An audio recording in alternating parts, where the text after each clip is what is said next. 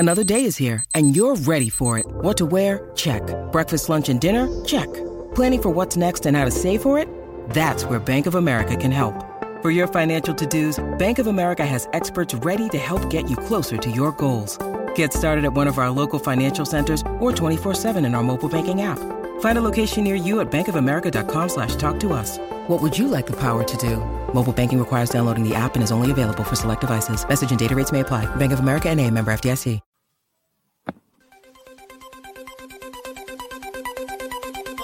It would be a Wolves fan, eh? On goes Paul. People might yet win it here for Wolves. Blast in the shot. What a goal!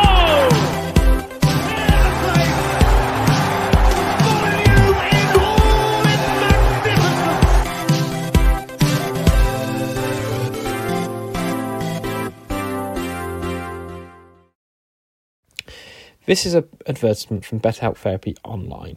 We all carry different stresses, big and small. It could be from work, stuff going on at home, or just from supporting a football team you flattered to deceive, and as the bed sheets have always said, let us down. We often bottle up these stresses and try and keep a lid on them, but when you do that, it can start to affect you negatively. That's where therapy comes in. It gives you a place to get these things off your chest, get down to root cause, and figure out how to work through what's weighing you down. Therapy is there to help develop positive uh, coping skills. It's not just for people who have experienced major trauma. It's about empowering you to be the best version of yourself. So if you're thinking of starting therapy, why not look and give BetterHelp a try? It's entirely online, designed to be convenient, flexible and suited to your schedule. With over a thousand therapists in the U K already, BetterHelp can provide access to mental health professionals with a wide variety of expertise in mental health. Our listeners can get ten percent off their first month using the code betterhelp.com slash wanderers. That's better, H E L P dot com slash wanderers. Let's get back to the show. Hello and welcome to today's episode of Wolves Fancast, boys. Oh, it's going to be a fucking good show, isn't it? It's Rich Hobbs here, and joining me on this Sunday evening, I've got Adam and Tom. Boys, how are we both feeling? In the words of Connor Cody, beautiful, eh? What a day. What a day. Just, oh.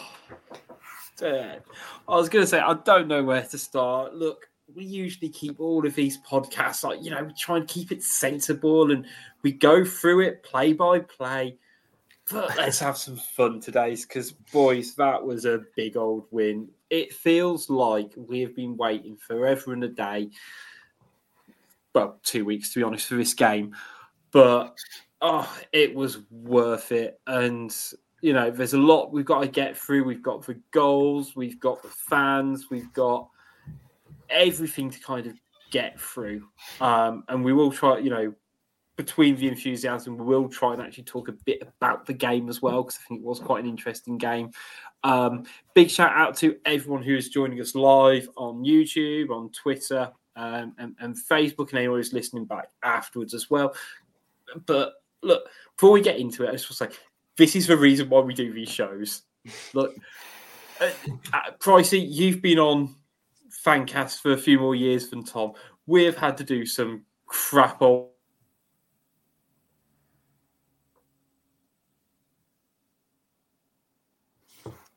yeah.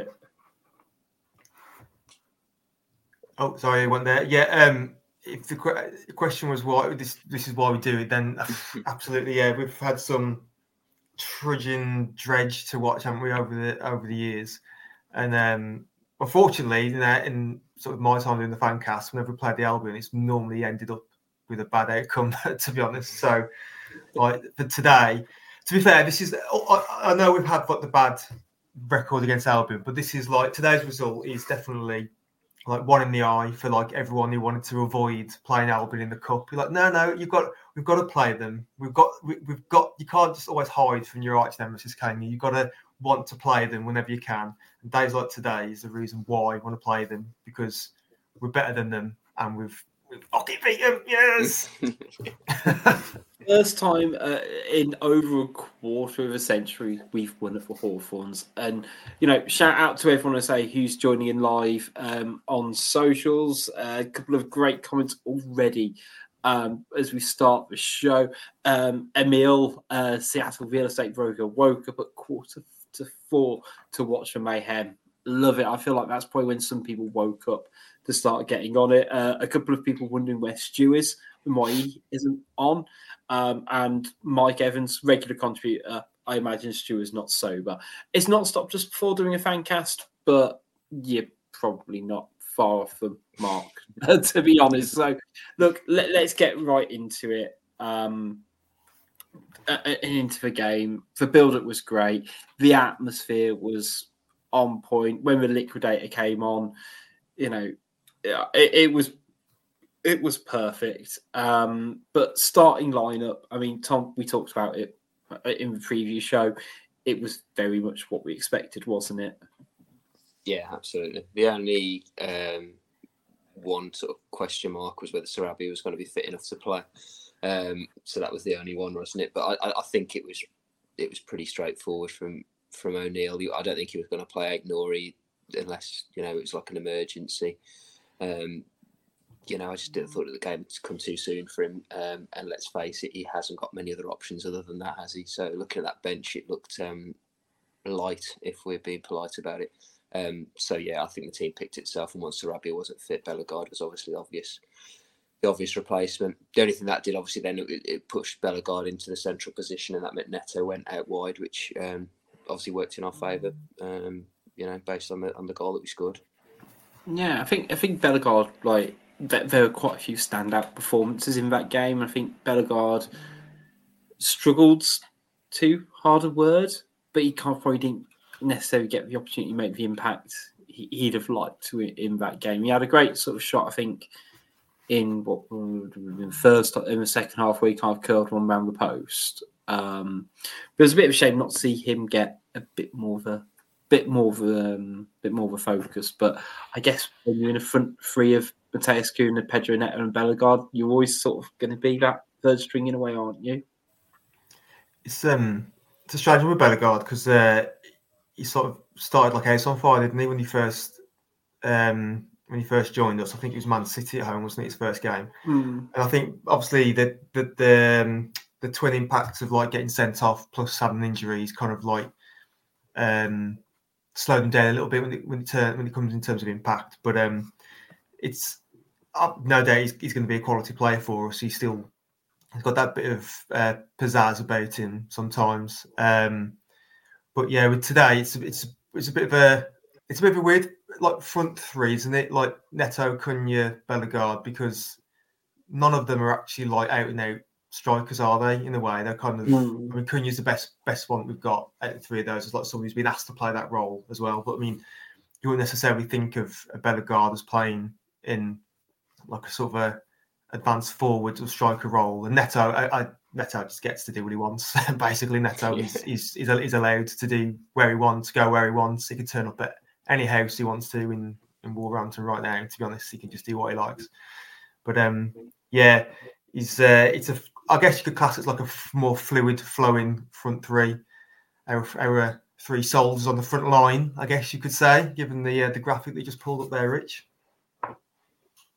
Yes. I was going to say, I mean, it, starting the game, I, I know we, a lot have been sort of said in the build about how Wolves best approach it. And I know, Pricey, you did a tweet a few days ago in terms of, you know, ideal outcomes. And you, you were spot on with your third one about it being a professional job.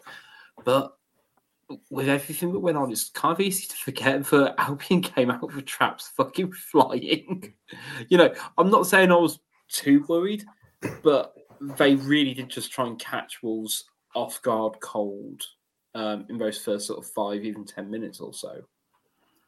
I was yeah, quite could... surprised, really, because we all said on the the, uh, the sort of preview that we thought they were just going to sit in and just try and frustrate mm-hmm. us. Um, and they went high line, high press, and then which you thought, well, that's clearly going to be work in our favour with the pace that we've got front. But to be to be, I'm not actually. I'm not going to say to be fair to them. Fuck them. Um, but um, they, uh, they they did, they started pretty well, and they had us on the back foot for the first five or ten. Um, and at that point, yeah, it didn't look like it was going to be the sort of walkover that a lot a few people predicted. Uh, especially down our left, they really see. I don't know if that was a target. Yeah. I mean, it seems to be a bit of a target for a lot of teams. I think when um, at least when Nate Norrie's not playing, um, but they got in about I don't know. three or four times down down um, our left-hand side. Um, made Jed Wallace look like a half-decent player for ten, fifteen minutes, which is a bit, which is, uh, sort of a bit depressing. But, um, yeah, I mean, we, we generally we generally marshalled that reasonably well when the ball came in the centre. But, yeah, the warning signs were there early doors. I think I kind of expected a bit, though, weren't we, really? Um, well, I certainly did. I, I expected them to, as they're the home team, big game, I expected them to come at us a bit right from the off. And um, you could kind of tell when, when we did manage to get the ball right at the start of the game, we we slowed it right down. Like we had when we got the ball, we were just happy just to take the sting out and, and knock it about a bit.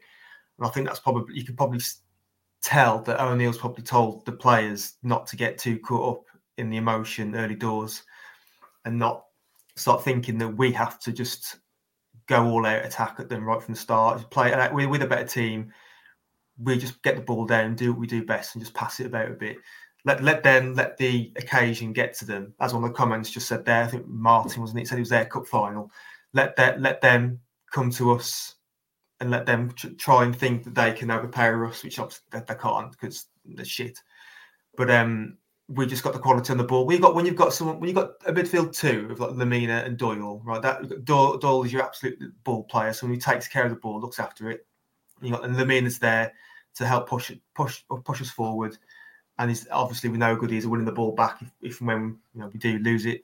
So I think yeah, for the first fifteen minutes, I, I fully agree. You know, we were predominantly on the back foot for that first fifteen minutes, but for me, it wasn't entirely unexpected. I think that that was probably one of their game plans to try and get an early goal and get their crowd of bird-loving, throstle lovers on side, and then we could just take the game from there. And that that kind of how I saw it panning out.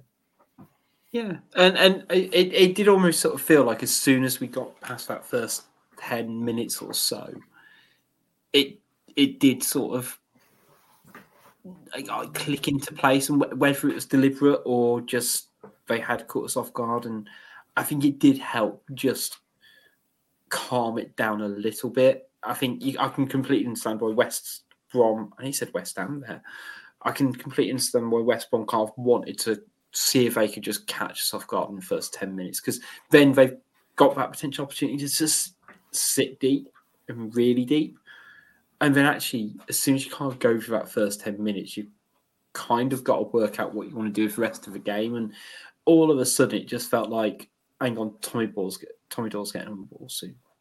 Lemina's getting on the ball more. Semedo's starting to advance a bit more. And, you know... For, fair play to West Brom, because for a decent amount of time, they were pressing us really high up the pitch. Even, you know, we we'd get possession back. They'd pull everyone back behind the ball, but they wouldn't just retreat back into their own half. There was one point where they had about, I think it was about seven outfield players in our half, like, you know, defensively lined up. And I... I I do have a level of admiration for trying to hold us to it. Um, but, yeah, you're right. With that left-hand side, I don't know whether it was sort of Doherty in his slightly more unnatural position. Maybe Toti being a bit of a weak link. But, you know, the, the, the good thing, I guess, is that, you know, if they do get a bit of space and Jed Wallace does get a bit of room, as soon as that ball went in, just Kilman and Dawson and, you know, in particular and Toti just... taking care of business, because so. Kilman was uh, yeah, stand out today for me. Yeah, I think they did really well. I think we've always we've been good at that this season. Aren't we? Balls into the box. I think they just back themselves. You know, the, the two big unit or three big units at yeah, really at the back. So um, I just think I just I just think they fancy it. So they don't generally mind if the balls are coming in. Um, I think with. With this Wolves team in particular, it's probably as credit O'Neil as much as the players, is they seem to work out a way to play against the opposition, or at least as the season has gone on, They've seemed mm. to sort of work out a way, you know, to either stifle the opposition or to find little pockets of space to help us going forward. I mean, they always seem, whenever they cut to O'Neil on the side, he's always got, I think it's an iPad in his hand and he's talking to, you know, the, the coaching team. And he's always seemed yeah. to be, I don't know, it's like he's in game. It's like Football Manager in an in-game and trying to work out shapes and where to put people and just, just generally work out the dynamics of the game. Um, so... I do think we seem to see that, you know, and I think that might, might have been the case today where, you know, okay, they rode out the first ten, fifteen, but after that, it was sort of a reasonably measured, controlled um, approach to the rest of the game, which seemed to, to sort of stifle them and, and, and count in our favour. Yeah, I, I mean, I know like West Brom won the X G battle, so to speak, but I, I don't know, this is probably a little bit of bias as well. I didn't really ever feel particularly troubled. Like, even in those first five, ten minutes where, you know, I think they had a shot, they got to the corners or whatever, I just just di- didn't ever kind of feel that, that squeaky bum time at all, really. Let them have the X G because they also claim they won it in the stands as well today, so, according to, to Twitter. So that's, that's the real quiz. That's that the real well. quiz. Yeah, it... it Is that like a new metric we're judging? Like, I, I, it might be because Wolves haven't played in a derby in front of fans in a while. I didn't realise winning it in the stands was a thing, or is it only a thing because of what happened today? I don't even know what. what, what how, I don't even know how someone what, could even tweet that. Won it in the stands afterwards. Have you, have you, what have you won in the stands today? I don't know. Tell me. Apart from having like four, five of your own fans chucked out, you know, so I'm, I'm interested to hear more on that one. I, I, I was going to say I, I'll happily throw it to the uh, YouTube listeners slash watchers uh, to see if they can give us a uh, to give us an answer on that. To be honest, but yeah, it, it just felt like Wolves did sort of all of a sudden find their gear, particularly kind of going forward. And you know, we knew we were going to have to break them down to a certain degree if we were going to get those opportunities on the counter attack, um, which we obviously. You know, did, did did get eventually, but you know the the the patience and how they kind of went about it. And I think it's kind of underpinned by, you know, the likes of Cunha getting on the ball more, the likes of Doyle just being that, you know, absolute hand on a steering wheel um, to kind of just keep things steady. And I think I think Doyle in particular, like I'm trying to think of the last time. He played where I didn't go, he's had a really good game today. Like, I just, just every week now, and I think the game against Brighton on Monday and today as well, probably more Brighton, to be honest, it's like those two games, it's like I can understand how he's been a Man City player and he's kind of come through their academy because just his temperament in those occasions, how he picks the ball off when he needs to, how he dictates for play, his range of passing, just ev- everything about his play. Like I, I can understand why he's progressed to the level he has, but um, unfortunately just hasn't quite made it at, at you know, that, that kind of top table, so to speak. But ju- just the quiet operator who we needed today to just make sure it didn't blow over. But, uh, you know, that, his performance, I guess what I'm trying to say is like his performance ensured that we had those opportunities, particularly on the counter attack, and kind of made sure that we had West Brom chasing shadows a bit more.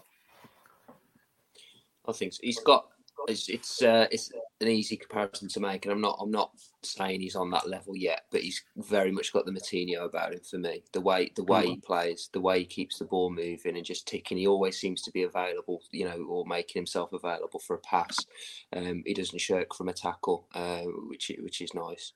Um, and he's really really grown as a player since the season started. You know, a few games at the start of the season, I, you know, I wasn't judging him too hot. You know, too much because it was early days, but I wasn't I was but no. impressed, but I didn't really see too much really, which which made me think that Gomez and Lemina are going to have much to worry about. Um, but now O'Neill's really got a selection headache in a good way because we've got three top quality centre mids now, and in a system where you only play two, um, whoever's on the bench, it's going to be it's going to be very harsh to, to to leave them out, unfortunately. But I mean, what a great problem to have for a change. Yeah, I mean, I, I genuinely don't know. Uh, you know, we had a comment on uh, YouTube from Sean Crow. Uh, does Doyle keep the spot? Gomez might be the better player, but I think uh, Doyle connects us um, back to front better. And I think he's sort of right. And I know, like, at the start of the season, I, I, I completely agree, Tom. I think he struggled. I know he was coming back from an injury and kind of getting, uh, you know, acclimatised to a team and whatever. But I was like, well, how, how do you kind of get the, the chemistry to work between between your centre midfield pairing? But it sort of feels now Tommy Doyle's got himself up to full speed, has got form, and it kind of feels like due to um, Gomez's injury and Lemina's absence as well, it sort of feels like he could be the one who could play with anyone as well. And he's like, it's such a nice problem to have because it's like against some teams, well, let's have Gomez and Doyle. Against other teams, you know what, let, let, let's go pound for pound and go Gomez and Lemina, or you could go Lemina and Doyle, and just there was just no drop off at this point. I think um, there might be an element of horses for courses with it. As you said, that yeah. as the season goes on, he'll decide. You know, depending on who the opposition is, who who he who he decides to go for. I think at the minute, um, Doyle and Lemina also have a bit more of a, a goal threat than compared to Lemina and Gomez. Uh, we've seen what Tommy Doyle can do because we saw it in the Brentford um, the Brentford Cup game. You know what what what he can do. Um, at the minute, like I say, I I, I think. Based on recent performances, it will be very hard for him to to drop that, that combination of, of Lemina and Doyle. I think, you know, that at the minute, as the old-fashioned word, Dave Jones used to say, he's got the shirt at the moment, what, he, what, what he'd say. I, I don't think Gomez can expect to walk straight back into the team, unfortunately. But I do think, as I say, as the season goes on, you know, we will find that horses for courses approach. And we've also got Boubacar Traoré, who unfortunately is not going to get a look in at the moment, you know, with, with these three ahead of him. I, I do scratch my head as to how he's going to get any game time at all. Um, and then, yeah, I think it's a, like I say, it's, not, it's, a nice, it's a nice problem to have. Because, I mean, I, I, same as Tom, what you said, uh, I...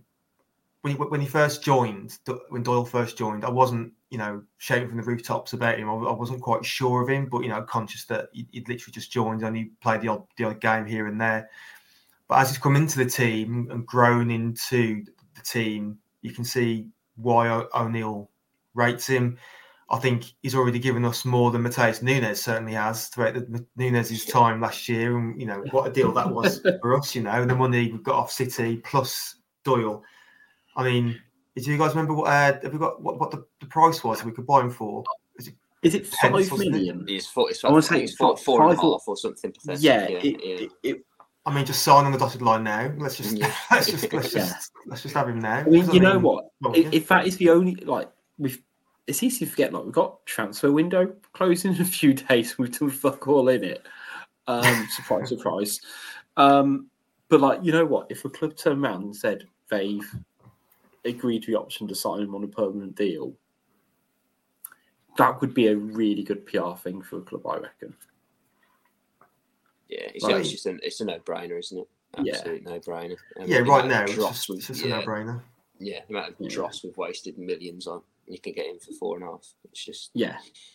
I think City got a fifty percent sell-on, haven't they? And I could see Doyle could potentially go for big money in the future, so that's how they've got something out that's of it, I think. So low, you've got to take it, haven't you?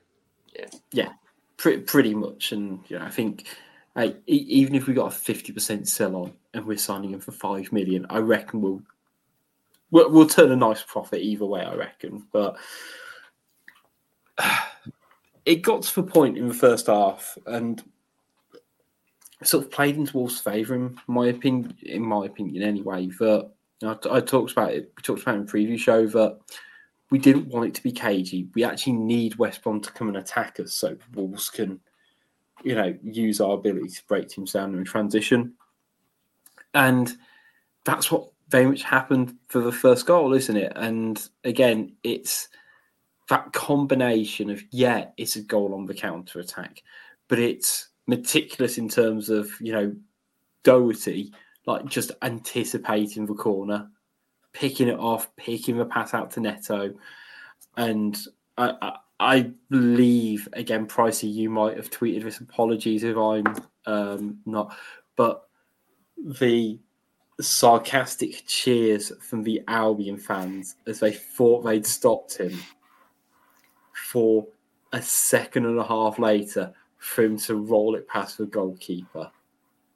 It, it just fucking, I oh, just inject it into me.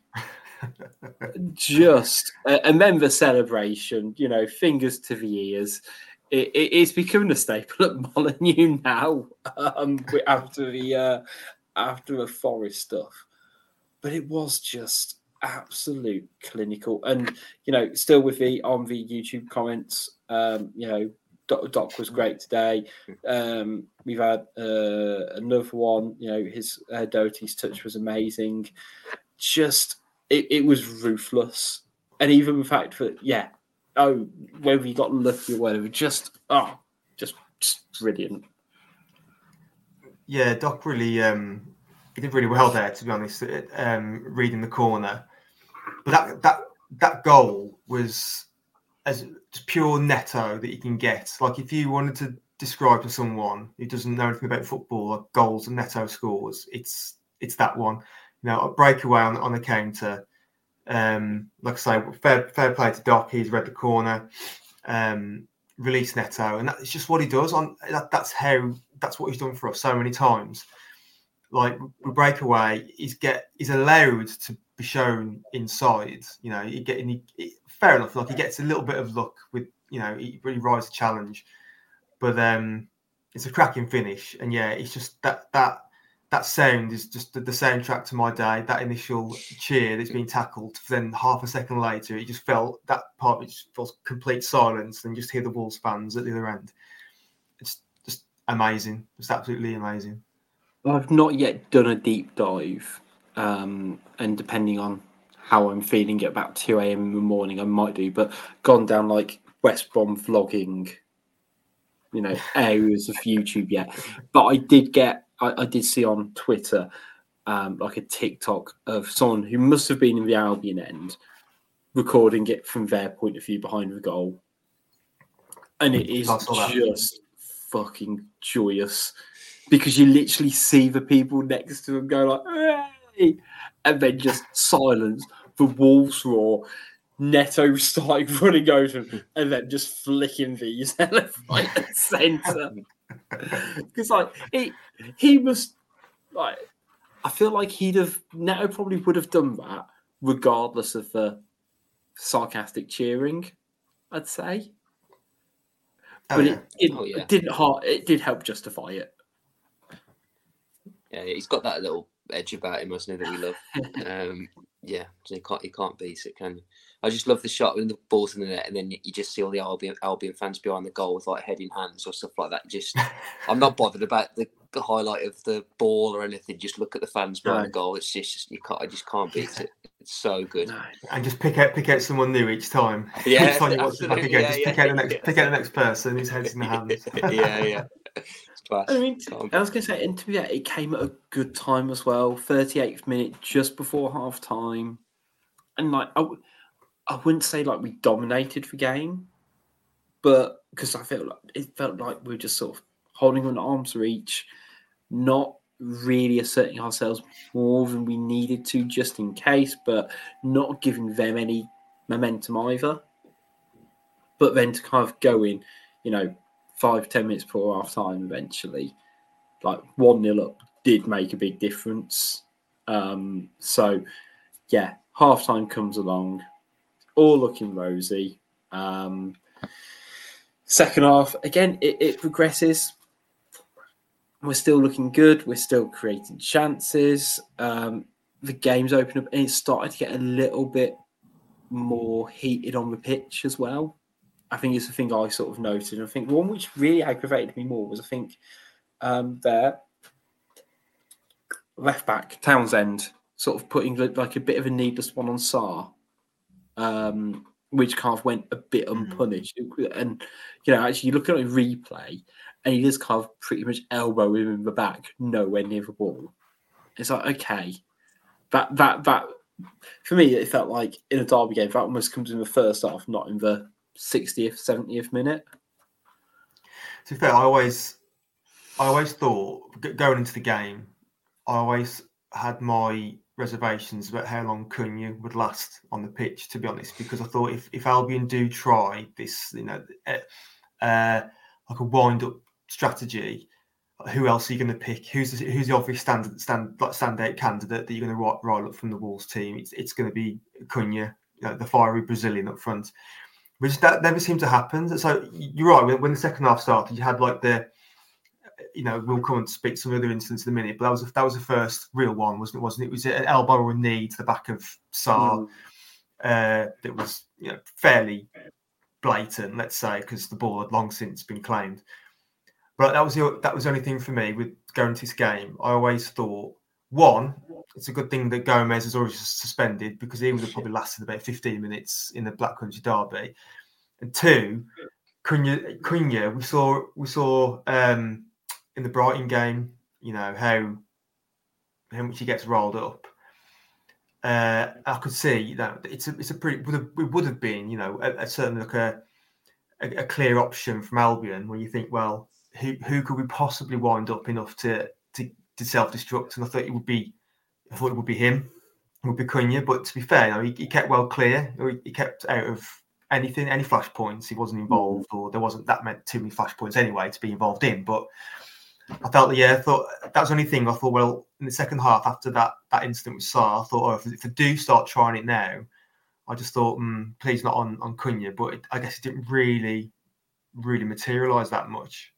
No, I think the the, the, the main one was the um, on Cunha was the Carl Bartley, Carl Bartley one, yeah, I, forearm slash elbow, and I mean that, as Goody said, like, you know, it's sort of the mark of a dickhead defender sort of thing. That he's he is just going to throw himself at Cunha because like he's got no other choice.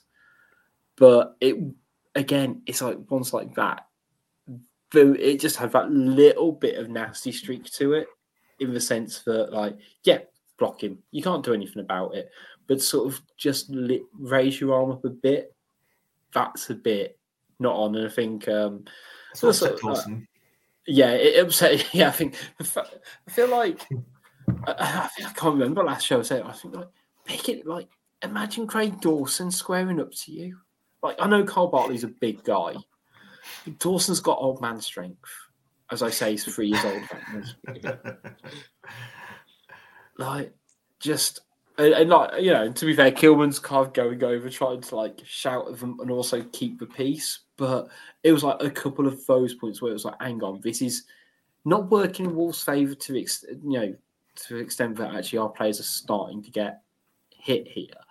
But I did sort of think, you know what, the more they're committing, for more space it's going to leave him behind. And, you know, like Neto was my worry. It's like, I, I was worried about Neto because I've got flashbacks of Paul Robinson and Michael Kitely. And I'm sort of like, you know, don't, don't, don't touch our star boy. Um, but it's also actually, you know what? It just takes one late, you know, I say mistimed challenge and, you know, for him to commit too early. And Neto just has for the pitch effectively. Um, but I, I know it wasn't necessarily through to that, but again, Max Kilman, great game defensively, picking out just a little ball over the top to Cunha, who again, I, I've, I've watched it back about a million times, as, as we all probably have.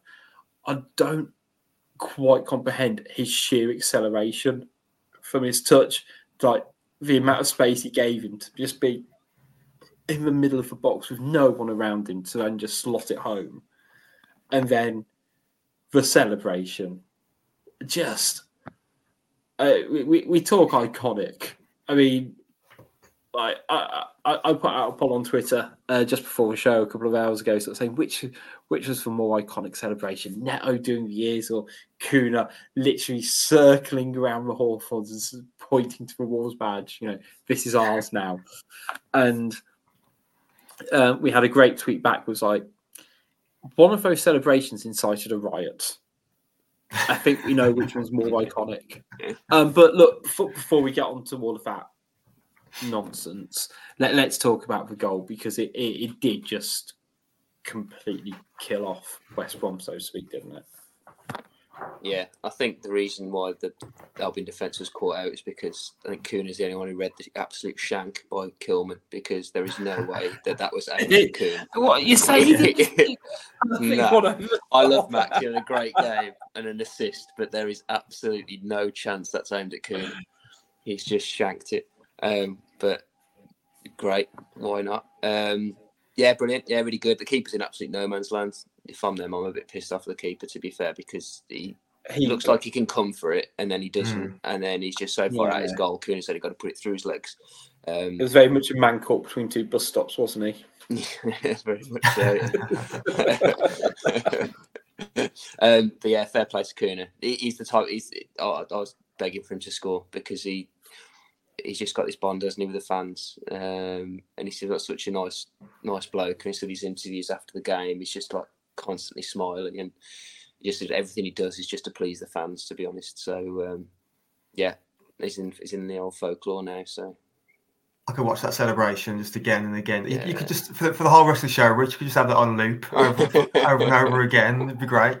I mean, you could. You, you remember? Um, The uh, Forest shootout, you know, where mm. you know, he, he just loves it. He loves, he loves that connection with the fans. When he when he was copying Gibbs White in in, uh, in the shootout, and we've got this today where he, I think he just he just gets it, doesn't he? He just gets it. Yeah. yeah. With us, with the fans, he's got that.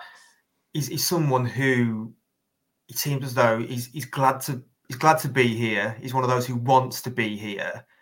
He's got the skill. He's got the quality. You know, I, I think uh, I'm, I don't know if I'm on my own on this, but I, I, I wasn't sure of his actual like finishing ability, because you know when we first bought him under Lopetegui, you know he barely, you know he didn't really get many goals. He did back end of last year, but this year, you know, in you know he's, he's been asked to play a very specific role in the team. He's, he's doing what's being asked of him. Uh, you know, ideally, I think O'Neil has told us all that he wouldn't be playing this role if we could get another number nine in up front. He'd have a, he'd have a different role in the team. But yeah, this season so far, he's he's been he's been electric, hasn't he? With, with his um, goal involvements, as they call it. I know the goals and assists that he's getting this year, or this season rather. Um, it's been phenomenal, absolutely phenomenal, and that's then helped his connection with with the fans as well. And I think as I, I watched some of the, the, the post-match interviews. Um, on on uh, Twitter, or sorry, X now, as they, as they call it. And they said that you, you, you're you're you're now a Wolves legend because you scored mm. against yeah. you scored against the Albion. And I, I suppose that also makes Neto a legend as well. But um, he just, he's got a beaming smile on his face when, when he's being interviewed. And I, I, I love him. He's in, you know, Kilman's my favourite player of the team, but Cunha's in danger of overtaking him because I just love Cunha at the moment. He's just, everything he's touching is turned to gold, old gold. Yeah. I mean, like you're right. Even in terms, what last season, I think I had it down according to a great people at Wikipedia, two goals in twenty games. In just, like, let alone the assists that he's got this season, which sort of matches it anyway. He's got eight goals in twenty-five games. Like he's a he's a one in three striker, and like I feel like it can be easy to kind of get lost in, like, you know. It, it sounds silly when I say it, I know, but like the Messi and Ronaldo stats in terms of, oh, you should, a striker should be scoring a goal a game, or even like your Harry Kane's or Luis Suarez's or Lewandowski's, like you can't think, oh, well, that's what a striker should be scoring. But frankly, for Wolves to have a player, a centre forward who is getting you a goal every three games on average, plus getting you an, an assist every, you know, two to three games as well, is just something else. And you know, he does it with a smile on his face. He he goes about things, it seems like, the right way. He seems a great character. You can understand like why he's seen as a leader as well, in terms of, you know, that connection he's got with fans as well. And it's like such an innate thing. You can't you can't teach it. Like in, it helps in with playing like, quite a lot more attacking football this year, isn't it, as well? It yeah, helps with much more. Does, does, does, does help him a bit uh, compared you know, to Latte. It's lot. Yeah. Um, yes. yeah, like that. Like, like you say, we've got him, we've got Hwang, we've got we're scoring goals. We're scoring. Like I mean, they mentioned it in commentary today that said that we're on course for our highest goal scoring season ever in the Premier League, and you, you think, God. Remember when we like had Bruno and we were nil nil in it or one nil in it every game, and it was just. And, and now look at us, like I say, we've got Cunha who's regularly getting involved. We've got Hwang who's already in double figures. Amazing! It's just it, it's brilliant, and all the, and all this without a proper striker, as we're you know as as we're told, and we've just we've loaned out two of the ones that we have got. Um, but yeah, it, it's it's brilliant. And I'm, I'm and me personally, I'm much more. I'm much more confident now with Cunha when he when he gets a, a chance to have a shot on goal. Normally, like like you say, Rich, like last year, his stats didn't really back up, back himself to to be a you know a, a clinical striker. But now, different manager, different team, different mentality, different setup. You know, he looks he looks more the part now up, up, up front in, in the role that he's got. And um, well, speak for everyone when I say just you know long may long may it continue. Yeah. He snatched up one, I think, in the first half. We like, he had two shots in the first half. One from quite far out, which he probably could have taken a bit further. And it almost felt like yeah. he was finding his range in a way. And then he's, you know, he hit one over the bar. But at no point did I feel like, oh, he's having a stinker. If that makes mm-hmm. sense. Like, no, it'll come. He'll get a chance. And you you back him at this point. So, yeah, just just phenomenal. Um, it, it really was, and it, it was at that point where I, I guess the game did turn on its head, um, and I, I guess we're sort of still waiting for some of the um, reasonings behind kind of what happened. I, I, I don't ever like to stop with words like allegedly and supposedly because, you know, it, it doesn't sort of tie us up nicely, but basically... Um, It all kicked off in the stands um, after the goal. From what we are led to believe, I think there were Wolves fans who were in the Albion section who then celebrated. It all kind of overflowed. Lots of police got involved. Lots of West Brom fans got very angry. Um, it all kicked off between the police. Fans were on the pitch. It it it was ugly scenes. Do you know what though? You know when all this happens, right, Rich? And uh, like the commentary says, "Oh, we don't want to see this." Like, no, this is exactly what we want. No, to like, this is exactly yeah. what we've all tuned in to see. Why are you panning away from it? I want to see what is happening. yeah. Like, I think, you know, I, I, I do, I, I understand like when comment, commentators say it, but also at the same time. You know, twenty odd thousand people have got to see what is happening in that situation.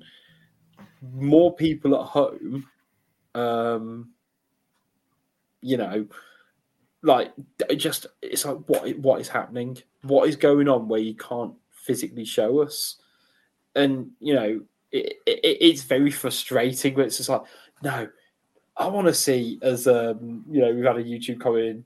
Uh, Pop in and say, can we have a special mention for Sam Matterface's use of the word baton on comms? And yeah, it, it it all went it all went sideways, and you know the emotion spilled over, and like a bit of it you understand, like understand you can't have accept as a bit of part and parcel that the police will get involved, but then it just it just didn't calm down. And it, well, it did kind of get to that point, and obviously, you know, the players went back inside. It was like, is this game actually going to continue?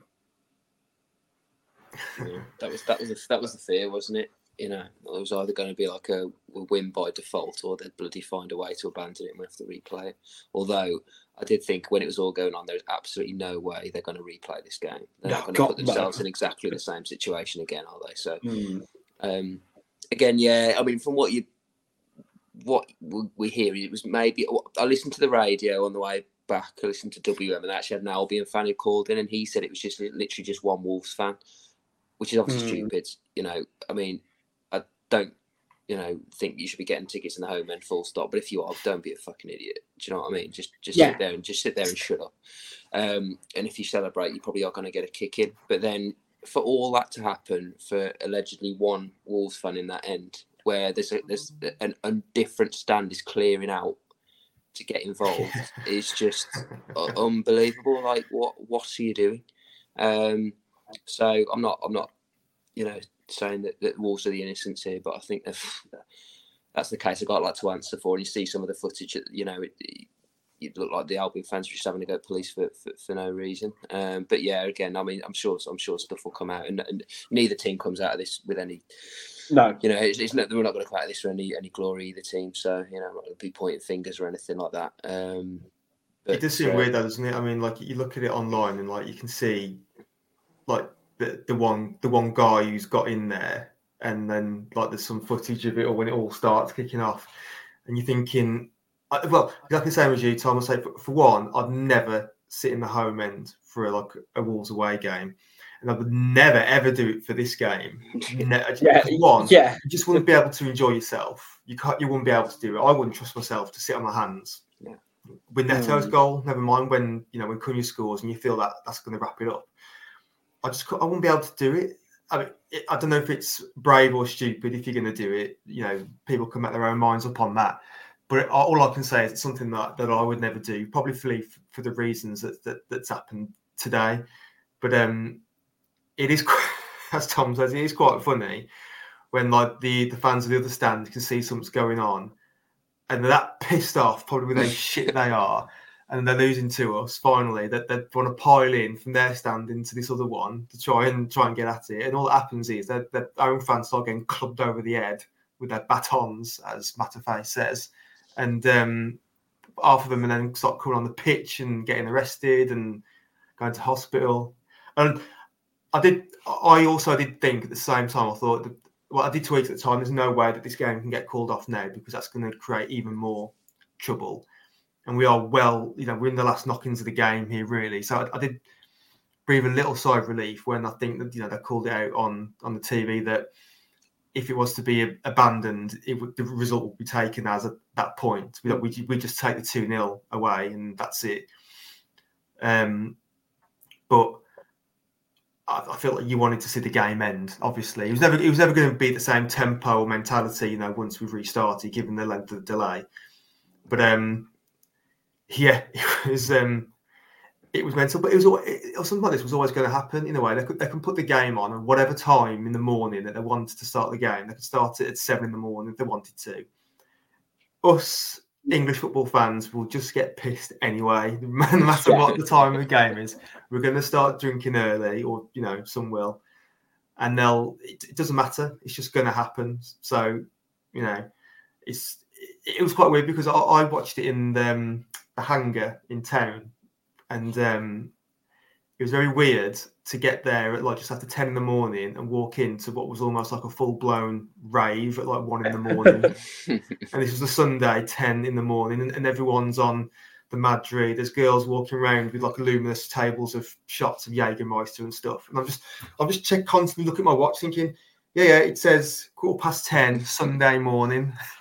And that, it was just bizarre. The whole the whole thing was just bizarre. Um, but yeah, I can understand why, like, you know, people sort of going for it and why tensions can get boiled over, especially like from the Albion end, because, you know, this is it's our time now to start beating them at their own place.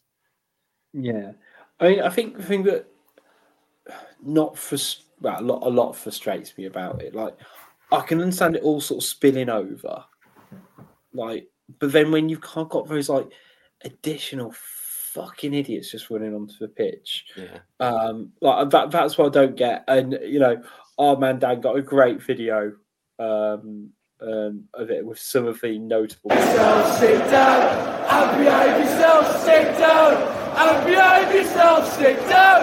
I'll behave yourself.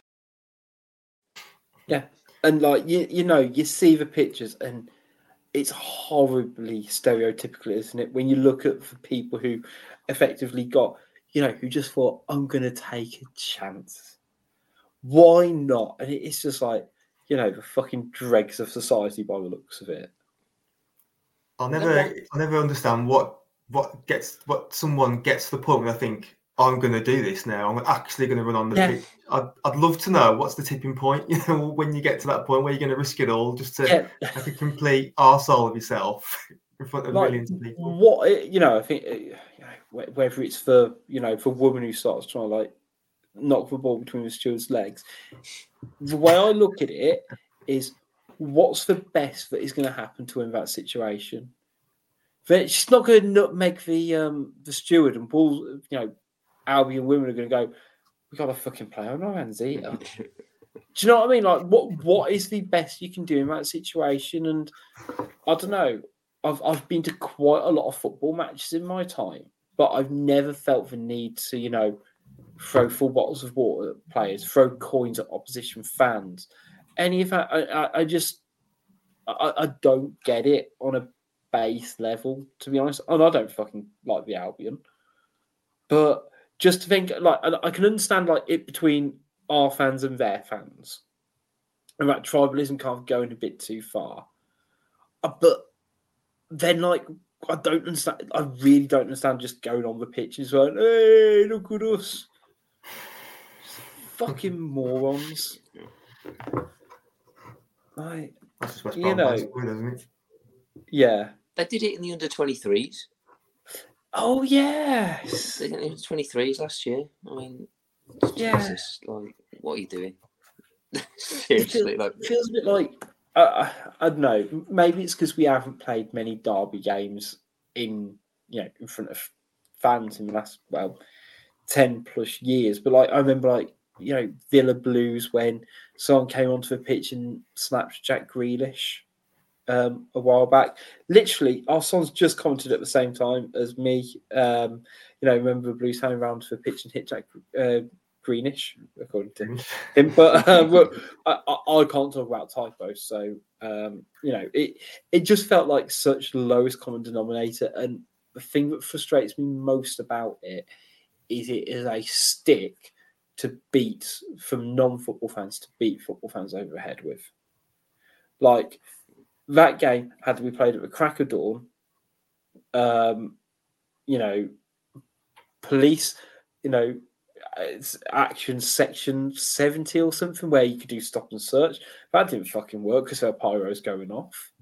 Yeah. And it's like all, all this stuff. And it's like, and we still have incidents like that. Like, can we not just be a bit better? Um, I did, I, well, like, like, like, like Tom says, no, no one comes out looking well, do we? We're going to get a bit no, of exactly. punishment for this, as well as as well as they will. They'll get they'll get in trouble for like passing tickets on to Wolves fans who were clearly there were some that were in there in the home end. Yeah. We'll get in trouble probably for being in the home end, I guess. I mean, all their lot were the opposite end of the pitch, uh, main away fans. So like they're just laughing, they're just sitting there or standing there laughing at them. And but unfortunately, we're still going to get into probably get a bit of bother because of the ones that were in the home end. But um, that's Albion's fault for not being able to sell the fucking tickets, aren't they? Because they're tin pot. Like again, I, I know. We're, look, we've got uh, you know four months to worry about it, three and a half months to worry about it. Because um, obviously, we're playing Liverpool at the end of the season, aren't we? And, you know, there will be Wolves and selling those tickets. It's a different thing, and we could have this, con- you know, it's a conversation for another day about selling your tickets to, you know, the opposition fans, et cetera. But it's just like, on a derby day, really? And you expect, you know, the expectation for people to control themselves. And genuinely, it makes me a bit sad that, A, a Wolves fan doesn't have, you know, the sense of decency or modesty or humility not to react too much. Like, I lost my shit and I was watching it on T V in my living room. If I was in the stadium, again, like you said, Pricey, would I trust myself? And I'd be a bit, you know, I don't know if I could give you an answer on that. But also at the same time, like, you've then got to hope, you know, it makes me sad that then Albion fans, the only way we can react to this situation is, you know, to incite a riot. And it's like, it's like no one comes out of it well. And, you know, the players have to go back inside for about ten minutes in the end. It felt, it felt like it felt like an eternity, to be honest. Um, yeah, you know, Yeah.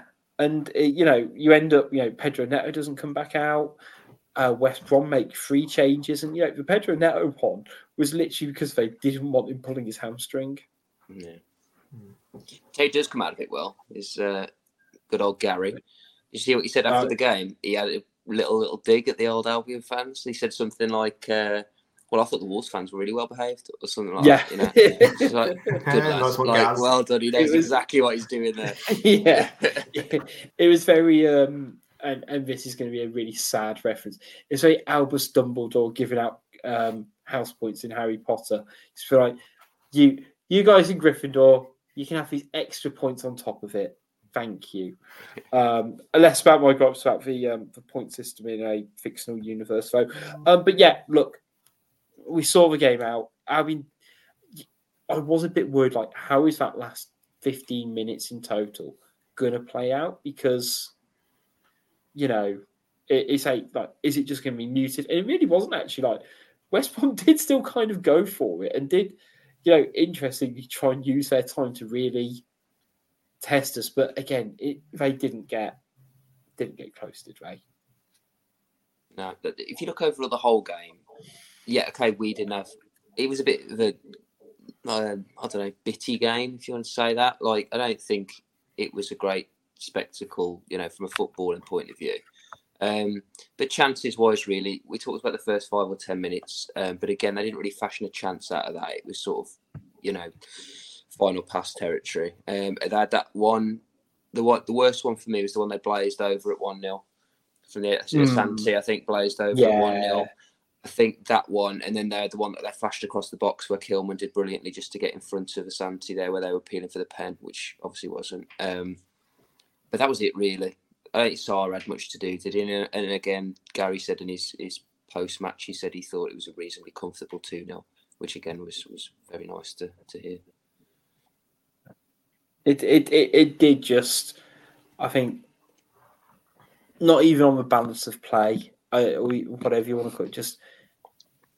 Upon reflection, it, it was a quite an easy ninety minutes for this football team, you know, and that's sometimes all you can ask for. But look, it means we're also in the fifth round. Um, draw was done today. Could have been a bit of a nicer draw, if I'm being perfectly honest. Um, you know, Wolves will face Brighton in the fifth round um, after we beat West Brom. Um, It will be played during the final midweek of February. Um, and if we win that, we're into the quarterfinals. It, it's a bit gutting we didn't get Maidstone, isn't it? Oh, it was. I, I did watch the draw, and um, it. Uh, I, I did think it was on, to be honest, because the the, the, the were a few balls into the draw, and like neither neither number had been pulled out yet. And I thought that this could happen here. And when we come out first for the home draw, I was willing that number nine ball to come out for Maidstone. I really was. And probably like everyone else, when they realised it was Brighton, just like felt a bit uh, deflated, like an, another Premier League team that we have to face, and another one that, you know, we've not had the best of records against recently. But, you know, Brighton, if they're, you know, they're obviously a really good team, but they're not, they're, I guess, by their recent standards, you know, that they're not, they're not performing to their best, you know, the best we've seen them, you know, the, uh, in recent, in, in the last season or two. But it's going to be really tough anyway. But it's, you know, I'm glad that it's a home draw, put it that way. And um, it, this is where, like, you know, I'm one of the ones, I'm, I'm in the up for the cup gang. And but this is the time now. Now the fifth round and onwards is where you really start to really feel that, and like, and like then the other, everyone else all comes on board because. You win that, then you start talking of quarter. You're in the, the finals stage, quarterfinals, mm. and then you think, "Oh, we're only one win away from Wembley," and this is when we all start to get carried away a little bit. But that's part of the fun. That's part of the fun of of you know, getting a few wins in the cup and getting to this stage. You get to look ahead a little bit and dream a little bit. I know that that's sort of what I like love about, you know, third and fourth round. They're not quite gimmies, but For, well, for forty-four teams, you know, Prem and Championship, it's blocked off in your footballing calendar. So it's like, you know what? If you get knocked out in the fourth round, like, hopefully it's against a decent opposition, but, you know, you don't lose much sleep. The fact that we saw off Brentford, who we've got a little bit of history with, you know, we took him through two games and got past them in the end. You beat your nearest rivals in the fourth round, you say. Fifth round's got something about it, like, yo, hang on. We, we could do something here. You know, we're one game away from the quarters, and actually, you know what? If, if you're one game away from the quarters, then you're only, you know, you're pretty close to being in the semi-finals. And if you're in the semi-finals, who knows what could happen? And you do just feel like that absolute fucking spiral, and I love it. Um, in terms of a couple of the other games, uh, as we mentioned, Maidstone United are away. They'll be playing over Sheffield Wednesday or Coventry. Uh, I sort of hope they maybe get Sheffield Wednesday for the attendance personally, but, you know, again, it'll be, it'll be amazing for them, kind, kind of regardless. Um, Blackburn Rovers or Wrexham will be against Newcastle. Um, a double header of ifs and buts, but Chelsea or Villa will be playing Leeds or Plymouth. Bournemouth against Leicester. Liverpool will be against Watford or Southampton.